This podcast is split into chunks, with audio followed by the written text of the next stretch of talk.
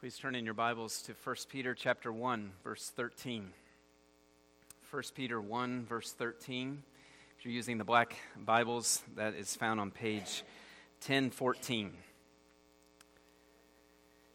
So far in Peter's letter that we've been studying, he has encouraged the Christians to whom he was writing, he's encouraged them by reminding them of their glorious salvation given to them by the triune God. He, he reminded them how God the Father planned their salvation by setting his love on them before the foundation of the world. Then God the Son accomplished their salvation by, by living, dying, and rising again in their place as the sinless God man. And then God the Spirit applied their salvation to them by, by setting them apart through the new birth and uniting them to Christ through faith. And so, as Christians, they and we today who are Christians already enjoy many blessings of our salvation. But Peter's been telling them that the best is yet to come. There's so much more that is to come. They have a glorious inheritance waiting for them in heaven. It's what he called their, their living hope. It's a living hope because they have a living Savior. This inheritance is secure their future salvation is certain because Jesus Christ has died and has risen again. His bodily resurrection is the first fruits of their future resurrection in glory. So Christ is the first fruits of the, the hope, the, their inheritance that awaits them. And again, he was writing to, to Christians who were scattered. He was writing to Christians who were suffering in, in a fallen world. But Peter is, is explaining to them and he's encouraging them by, by telling them, despite their suffering, despite being grieved by these various trials, they are truly blessed. Last week we saw he, he showed them they are blessed to live in a time of fulfillment. And they are blessed because they have an eternity of immeasurable blessings waiting for them. They, they'll have an eternity of God lavishing His grace on them again and again and again and that's our future as well, who are in Christ.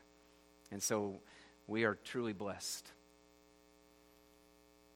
And so that brings us up to today, to verse 13. And, and it's a joy to, again, be encouraged by those blessings. But, but now the, the question is well, as we, as we wait for our future inheritance, how are we as Christians to be living now? We live in this fallen world where yes, heaven's our home, and that's we can't wait to see Jesus and be with him forever. But but right now he has us here. So how are we to be living now? Well, that's the, the question that Peter begins addressing in this next section here in his letter, beginning in verse 13 and really going down through into chapter 2. Today I want to read verses 13 through 21, though we're going to spend most of our time just on verse 13 alone.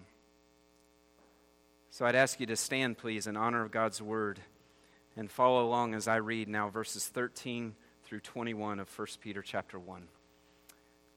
What a joy it is to hear God's word together now. Therefore, prepare your mind, excuse me, therefore, preparing your minds for action and being sober minded, set your hope fully on the grace that will be brought to you at the revelation of Jesus Christ.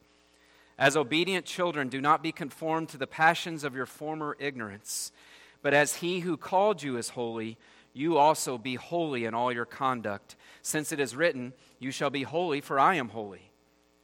And if you call on him as Father who judges impartially according to each one's deeds, conduct yourselves with fear throughout this time of your exile, knowing that you were ransomed from the futile ways inherited from your forefathers, not with perishable things such as silver or gold but with the precious blood of Christ, like that of a lamb without blemish or spot. He was foreknown before the foundation of the world, but was made manifest in the last times for the sake of you, who through him are believers in God, who raised him from the dead and gave him glory, so that your faith and hope are in God. Thanks be to God for his word. Please be seated.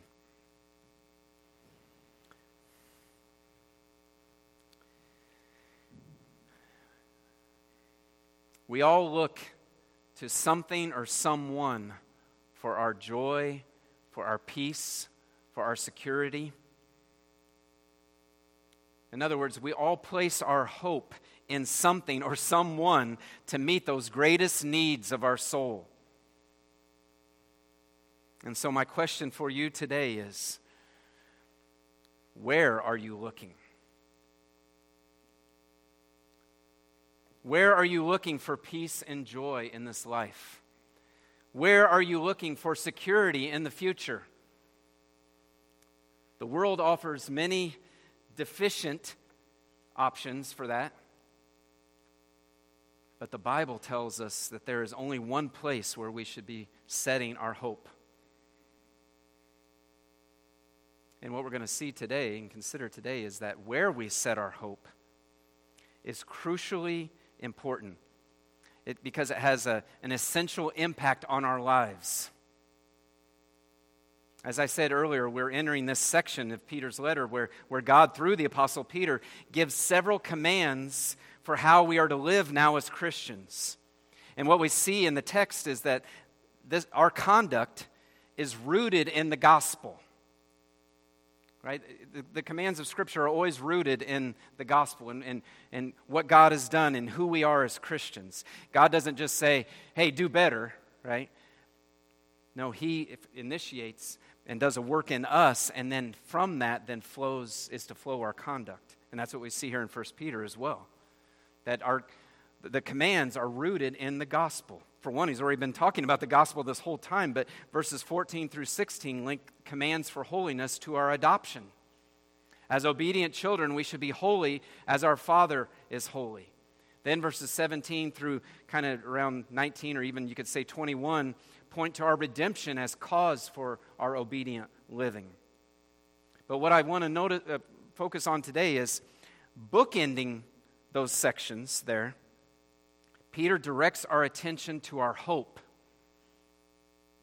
to, this, to our certain future that awaits us when Christ returns. Look again at the text with me.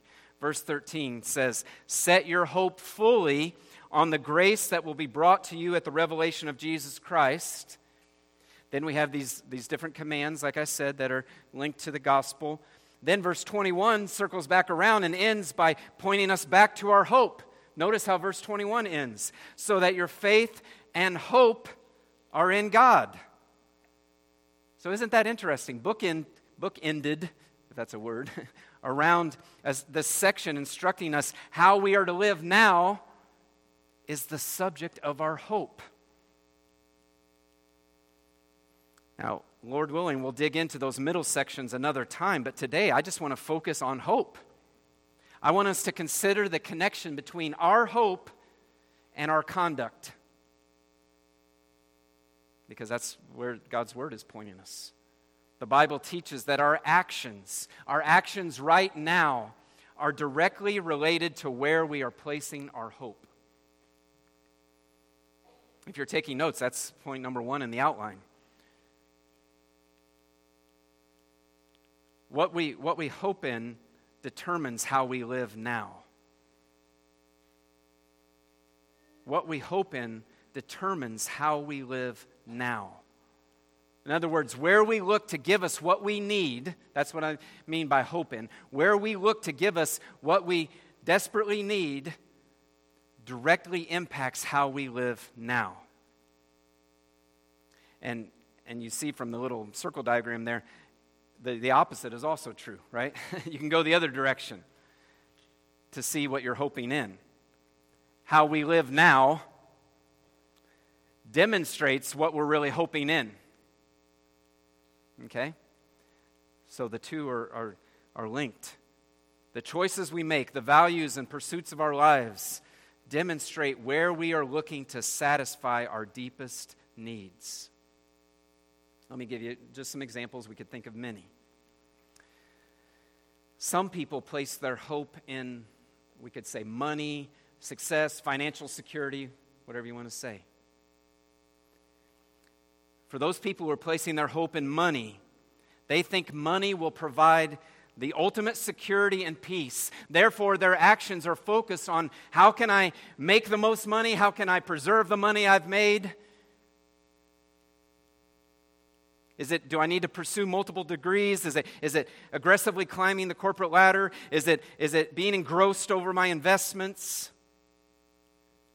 That's because their hope is in money for their security and peace. Others place their hope in their beauty and health.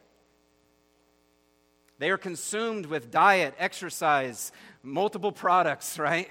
You know, and I understand good stewardship, all that, we know that. But I'm talking about those who take it too far, right? They're consumed with that. If I can stay a certain size, if I can maintain a certain strength, if I can look a certain way, then I will have what I need. That's where they're placing their hope. And you can see it by their actions, by what they think about, by what they pursue, by what they're obsessed over. For some, they place their hope in relationships. If they are single, maybe they are, are just constantly uh, consumed about uh, getting married. If they're married, maybe they're counting on their spouse to meet their deepest needs. Or, or it doesn't even have to be marriage. It could, it could just be that they're linking their joy and, and security to how many friends they have or how many things they get invited to. That's where they're placing their hope. Similar to that, some people place their hope in the approval of others. If I can get enough likes, if I can be well thought of by people, then my life will feel secure. Then I will have what I really need. Others place their hope in this country. If we can just get the right person elected into office, then he or she can fix this mess. Many examples, right? And, and I hope you understand most of these examples are not necessarily bad things to desire, some might be. But when those things become our greatest goal, so that we're setting our greatest hope in them, then those, that's when things are wrong. That's when things are out of whack, because then those goals become our, our greatest needs and they become like a functional God or Savior to us. It's like we're looking to those things, you know, whatever it is, finances, approval, we're looking to those things to be our Savior.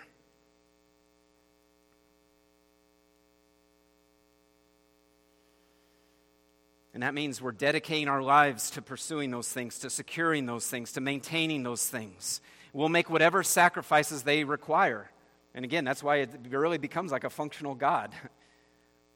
Whatever sacrifices they require, I will do.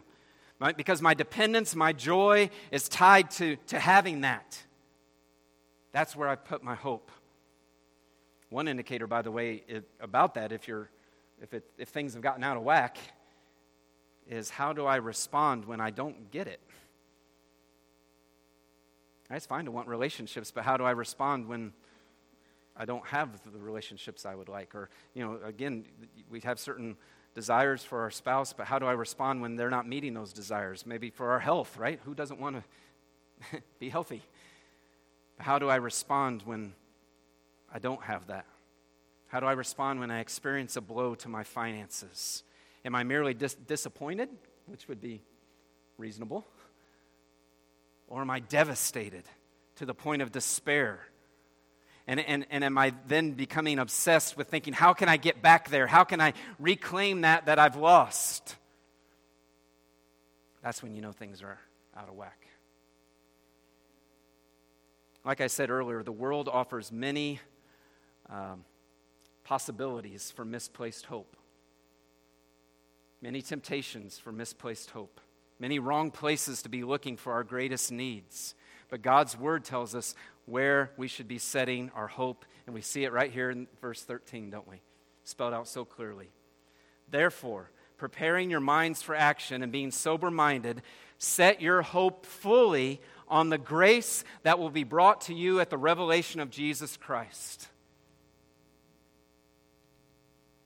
And that brings us to point two in the outline. To live as God's people in our conduct, remember that's what this section is all about to live as God's people in our conduct, we need to set our hope fully on God and our promised salvation. He's talking about our promised salvation. He's been talking about it from verses 3 through 12. Now he says it again the grace that will be brought to us with the revelation of Jesus Christ. Like I said, he circles back around in 21, talks about our hope is in God. So our hope needs to be set fully on God and our promised salvation. Set your hope fully, verse 13 says, on the grace that will be brought to you at the revelation of Jesus Christ. Okay, what is that talking about? When is the revelation of Jesus Christ? Well, that's talking about the Lord's return, right? That's talking about his second coming when he will be revealed, when he will come in the clouds, as Mark 13, 26 says. He will come in the clouds with great, great power and great glory. The revelation of Jesus Christ. Remember, we serve a risen Savior. Christ had rose from the dead, a bodily resurrection, fully God, fully man. He ascended into heaven. He's at the Father's right hand, reigning now as fully God, fully man. And when he ascended, he, he, and there in Acts 1, he, he told his disciples, well, no, actually, excuse me, it was the angels that told the disciples, you know, why are you looking up into heaven? The same Jesus who you just saw, he's going to come in the same way. he's coming again. And so, verse 13 says that when Christ returns at his second coming, grace will be brought to believers. That's, that's Peter's kind of way of summing up what he's been talking about all those verses before, right? Grace. What an appropriate way to sum it up, right? All these blessings. He's talking about our salvation. Specifically, he's talking about our future salvation. All these blessings that are ours because of God's grace. We don't deserve them. He simply chose to, to be merciful. He chose to be loving. He chose to be gracious. He chose to have favor on us. So when Christ returns, think of, think of what awaits us. Again, think of, uh, of our future. Think of how history is going to unfold and the part we get to play in that, or experience in that, at least, I'll say. When Christ returns, he will eradicate all sin. He's going to gather all his people. Believers will be raised in glorified physical bodies with which we will see our Lord Jesus Christ. And then together with all the saints, we will worship the Lamb forever in the perfection of the new heavens and the new earth. We will enjoy God together for all eternity in a place of no more pain, no more death, no more sorrow, no more sin. That's uh, our future. That's our certain future. That's our inheritance. And Peter says that's what we should be setting our hope on because that will impact how we live right now.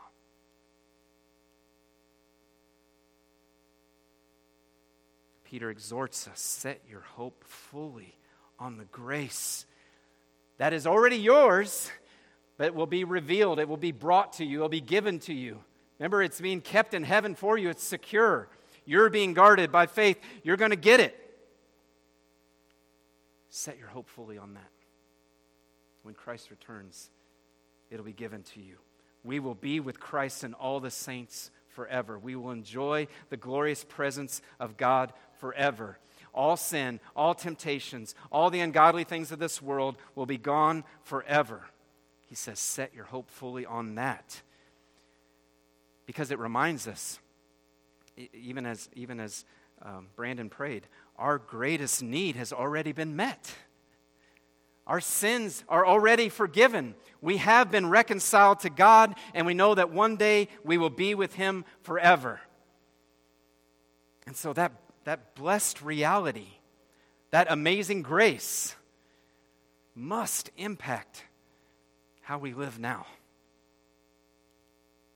Do you see the connection? When we think about the reality that awaits us, it should impact how we are living today. Why would we clamor after the approval of others when Almighty God loves us and has accepted us forever in Christ? Why would we live for the things of this world when the world and its desires will pass away, 1 John 2 says? Why would we look to another person to meet the deepest needs of our soul when we've already been made right with God and we're going to get to be with Him forever and enjoy Him? Why would we put our hope in our bodies that are wasting away when we've been promised perfect, glorified bodies when Christ returns? Why would we look to this world for our security when we are citizens of Christ's eternal kingdom, a kingdom that will never pass away and that will one day be visible, filling the whole earth? You see the connection? Our, our hope, our guaranteed future impacts our lives now. What we're setting our hope in, what we're looking to for our greatest needs, impacts our lives now. Peter reminds all Christians that our hope is in God. Our hope is in God and what he has promised to do for us when Christ returns. And again, this should drive our actions. Because we've been reconciled to God and because our future is being with God forever, it should increase our appetite for God now. It should be increasing our desire for God now. Because Christ has secured our eternal standing with God, it frees us up to, to serve God with a, a clear conscience. Because we will enjoy God's eternal kingdom forever, we should be motivated now by seeking the good of that eternal kingdom.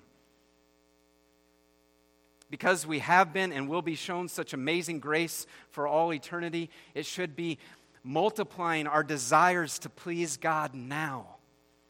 And again, not in some way of, of paying Him back, certainly not in some way of trying to maintain what has been given to us. No, that is all by grace. We can never pay Him back, and He doesn't expect us to.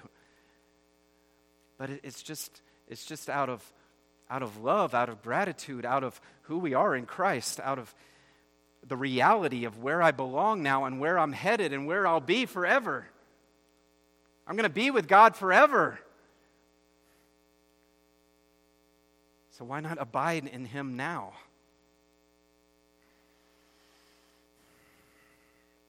To live as God's people in our conduct, we need to set our hope fully on God and on our promised salvation. That was point number two. But how do we do that? How do we set our hope fully on God? What does that look like? What does that entail? Well, that's point number three. Setting your hope fully on God requires mental preparation and discipline. Or you could say mental preparation and resolve. It doesn't just happen. We don't just, because we're Christians, we don't just say, well, okay, now, my, now I just kind of let go and let God, now my, my hope is in God. That does, that, no, we have to take, be intentional. We have to, we have to Peter says we have to prepare our minds. Look at verse 13. Therefore, preparing your minds for action and being sober minded, set your hope fully on the grace that we brought to you at the revelation of Jesus Christ. Preparing your mind there, it literally means girding up the loins of your mind. Right? The picture, uh, and they would have got that back then the way they dressed, right? But the picture is of a, of a man who's got this long flowing robe, right? But now he needs to run. Now he needs to do some physical work. So what does he do? He girds up his, he ties up his robe, right? He, he gathers it, tucks it into his belt so he can run, so he can be intentional. That's what he's saying we need to do with our mind.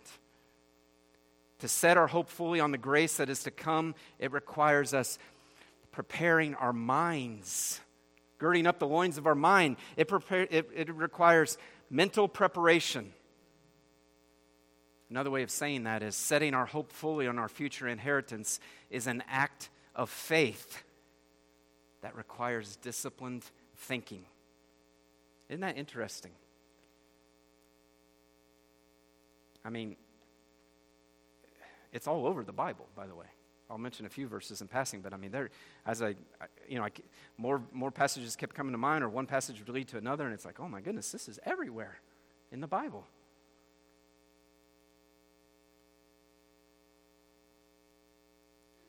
How we think, what we think about, how we train our minds is, is vitally connected to how we live as a Christian. And it's, it's, it's essential for us to be able to set our hope fully on um, the grace that is, is, will be ours when Christ returns. And what we know is we need help in our thinking. Our minds need to be prepared, they need to be renewed daily.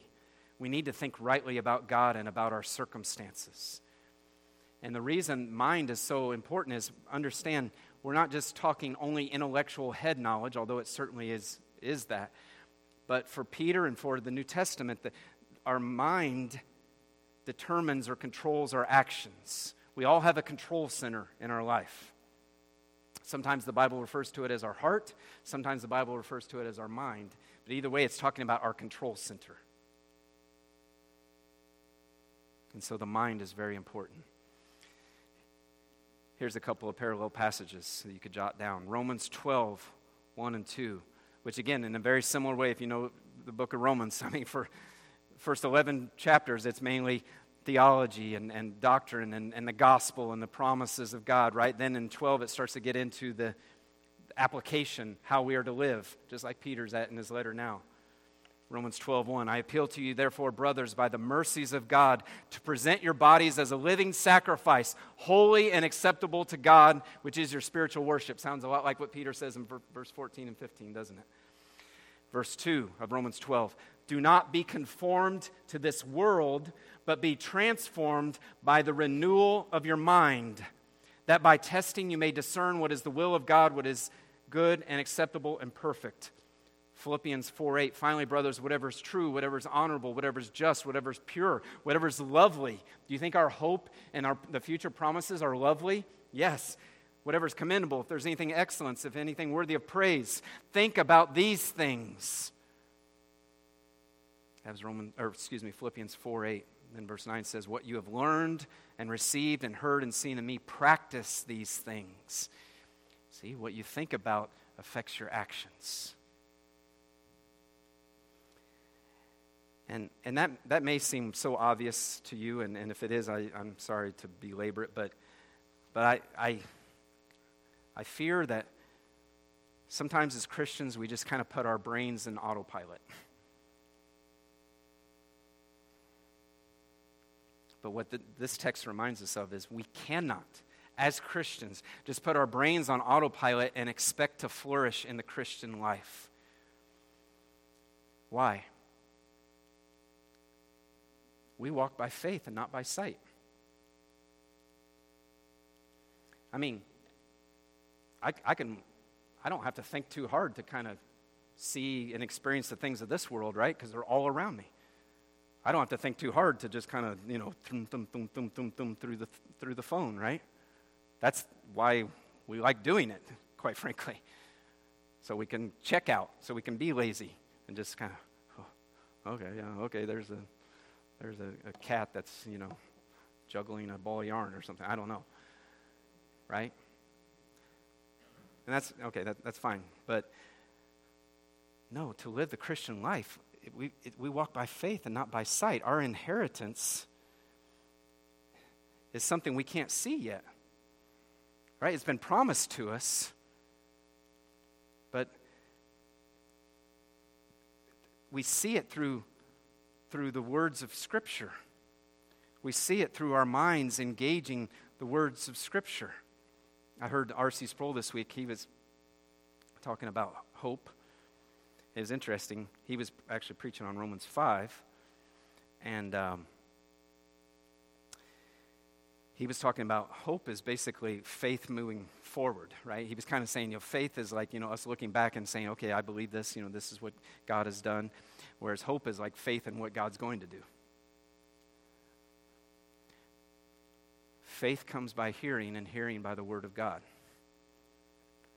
So, what we think about, what we take into our minds, is what, for us to be thinking about setting our hope on the things God has promised, we need to be preparing our minds and, and saturating them with the, the promises of God, with, with Scripture.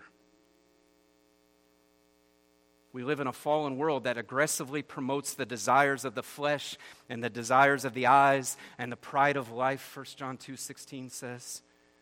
Right? So that's what we're getting bombarded with every day. So, unless we intentionally are putting the promises of God and the realities of God's kingdom before our minds, before our affections, then our actions are just going to naturally drift toward the things of this world. And our desires are going to drift toward the things of this world, right? Because our actions follow our desires. So, again, we must be intentionally bathing our minds with the truths of Scripture, with the promises of the gospel, in order to set our hope fully on God and His promised salvation. That's why Peter says, Prepare your minds for action. This is a battle, right? this requires action.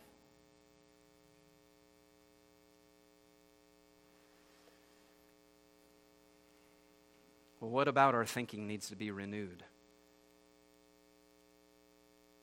I think he, he touches on that in verse 13 as well. It's, it's the last point in our outline. To set our hope on God, we need to be clear sighted about who God is and all that He gives. Kind of talking about two sides of the same coin here, and a, a commentator worded this way, and I, I liked it. We need to be clear sighted about who God is and all that He gives and we need to not be drunk on the priorities and promises of this world. So there's the put off and put on, right? To set our hope on God. In other words, what is it about our minds that needs to be renewed?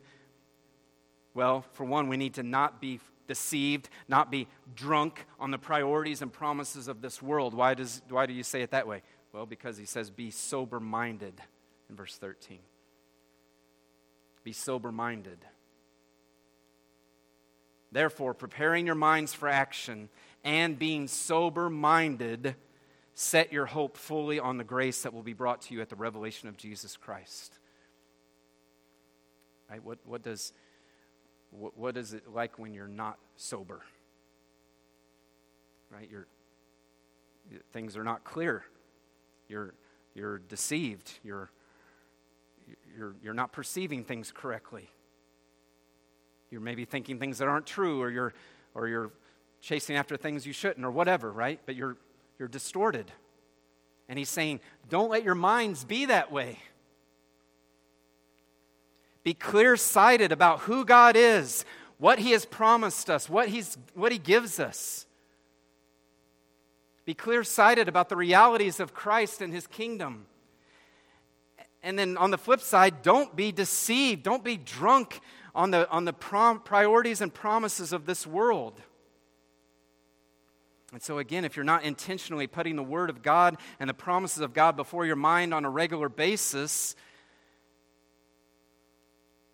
then you're going to fall into this. And like I said, this comes in a section talking about our conduct, talking about us being set apart, being holy for God, being obedient to our, our Father to our Lord and Savior. And so let me say it this way, and this is not hyperbole. If you're not intentionally putting the Word of God and the promises of God before your mind on a regular basis, then you should expect to struggle to live a set apart life for the Lord. And I know we all struggle. I mean, it, it is a struggle. It's going to be a struggle, but I mean, you should expect to really struggle.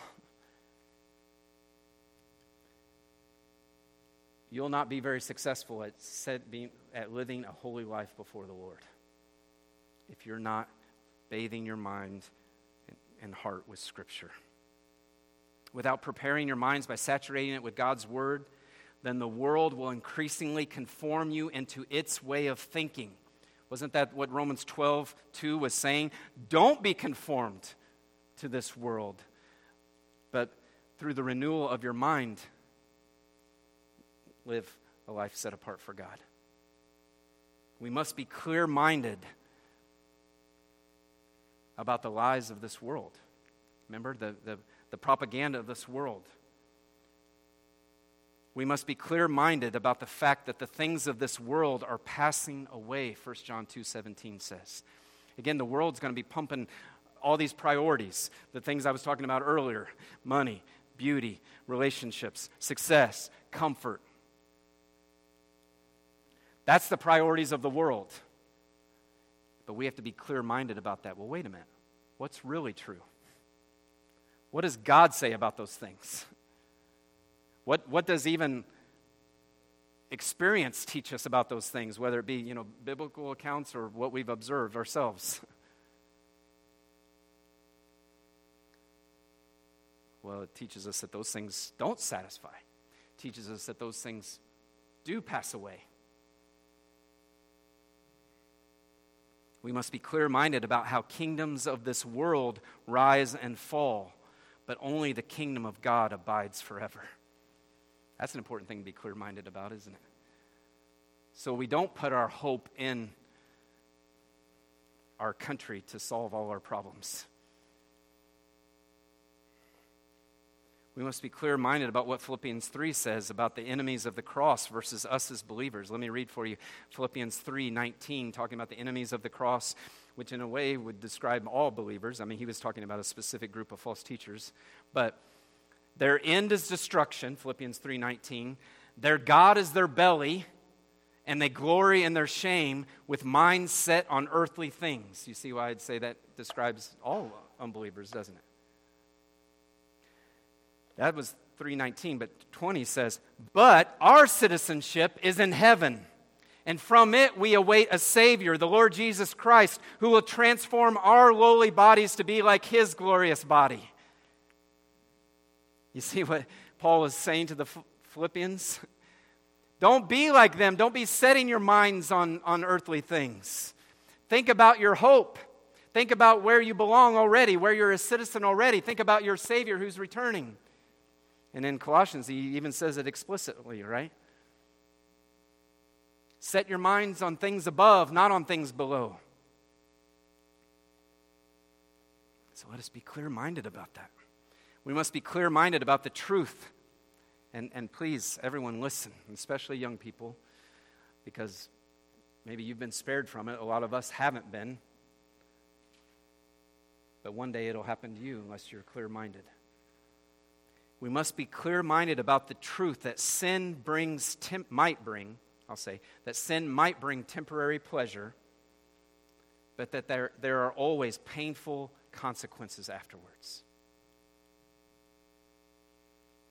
Right? Consequences that we reap lots of times even immediately, let alone what, what we could reap down the road. Sin right? The scripture talks about the fleeting pleasures of sin for a season. Sin promises temporary pleasure, but it brings lasting pain and consequences. We need to be clear minded about that. So that's the put off, but then let's be clear minded about what scripture says. In God's presence, there is fullness of joy. Blessed are the pure in heart, for they shall see God. Matthew 5. At God's right hand are pleasures forevermore. Psalm 16 11. Oh, let us be clear minded about the truths of Scripture. And we're only going to be clear minded about them if, if we're putting them before us regularly. and I've been so encouraged, by the way, even just this week, uh, being around different people from the body and just hearing how um, people are listening to sermons and podcasts and i mean you know whether it be in the car or on their phone and praise god for that. What we are so blessed that we can be bringing in god's truths many ways and at many times. Praise god for that. But that requires discipline doesn't it? That requires a choice. What am i going to let flow into my heart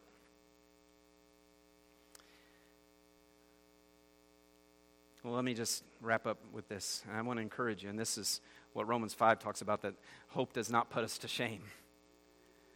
We're talking about setting our hope fully on God and the salvation He promises, that what the grace He's going to give us at the revelation of Jesus Christ. And that's what I'm exhorting you to do through the pages of Scripture here. But let me encourage you with the truth that God and our future salvation is a secure place to set our hope. Remember, this what, that's what Peter, that's the point he's been hammering home all this time is our future inheritance is guaranteed. It's secure. Our future is certain because Jesus is alive. That's why it's a living hope. The resurrection shows that Christ has purchased our salvation and it's been paid in full. And so, like verse 21 says there at the end, our faith and our hope are in God. Our faith and our hope are in a God who never lies. Are they're in a God who keeps his promises. They're in a God who has already set his love on us. They're in a God who did not spare his own son but gave him up for us all. They're in a God who's already forgiven us and declared us righteous. They're in a God who has already indwelt us and adopted us into his family. So our future salvation, our, our future inheritance is guaranteed. The Father has promised it, Christ has secured it, and the Spirit has already provided the down payment, guaranteeing the rest of the payment is coming. So be encouraged. You will not be disappointed for setting your hope fully on the grace that will be, is to be revealed to you, or eh, that is to be given to you at the revelation of Jesus Christ. And as you do that, God will work in your life to increase, to sanctify you, and live for His glory. And so, loved ones, by God's enabling, by God's enabling, let us prepare our minds by daily meditating on the character of God and the promises of God, enabling us then to set our hope fully on God and His promised salvation. And as we do that, may our lives reflect that Christ is our joy, that Christ is our peace, and that our confidence and our joyful expectation is being with Christ one day. Let's pray. Father, we praise you for your grace. We praise you for this future that you have given us. Lord, please teach us, Lord. Show us areas where we're setting our hope on the wrong things. May you work in our lives. And if there are any here today, Lord, who, who don't know you, who don't yet know this, the, the hope that is, is available in Christ, oh, may you graciously and powerfully work in their hearts today. Open their eyes, unite them to Christ through faith, we pray. In Jesus' name, amen. Amen. We're going to continue with our worship by taking the Lord's Supper. So I invite you to turn in your Bibles to Titus chapter 2. Just want to give you one more passage that, again, kind of piggybacks off what we've been talking about today. Titus chapter 2, verse 11. You know, I was thinking about the Lord's Supper and our hope and how God gives us the Lord's Supper as another reminder of the grace that is, has already been shown to us in Christ and of the, and of the grace that we're waiting to uh, be given to us at Christ's return. So Titus 2:11 says, "For the grace of God has appeared, bringing salvation for all people, training us to renounce ungodliness and worldly passions and to live self controlled, upright, and godly lives in this present age, waiting for our blessed hope, the appearing of the glory of our great God and Savior, Jesus Christ, who gave himself for us to redeem us from all lawlessness and to purify for himself a people for his own possession who are zealous for good works. And so may the Lord's Supper today, the, the, the bread and the cup, may it be a, uh, physical rem- reminders to you of what Christ has done, how he's redeemed you, how he's died for you, how he's secured your salvation and, and your future inheritance. And may it also then just, God, use it to um, encourage us and, and, and cultivate our love for Christ. And may it remind us, and as, as he says, uh, as often as you, you take and drink it, you proclaim the Lord's death until he comes. May it remind us that Jesus is coming again and that He is our blessed hope. He is who we are waiting for. He is our greatest, who meets our greatest need. And so may the bread and the cup uh, encourage your heart that way today. If I could have the men come forward, please, who are going to wait on us.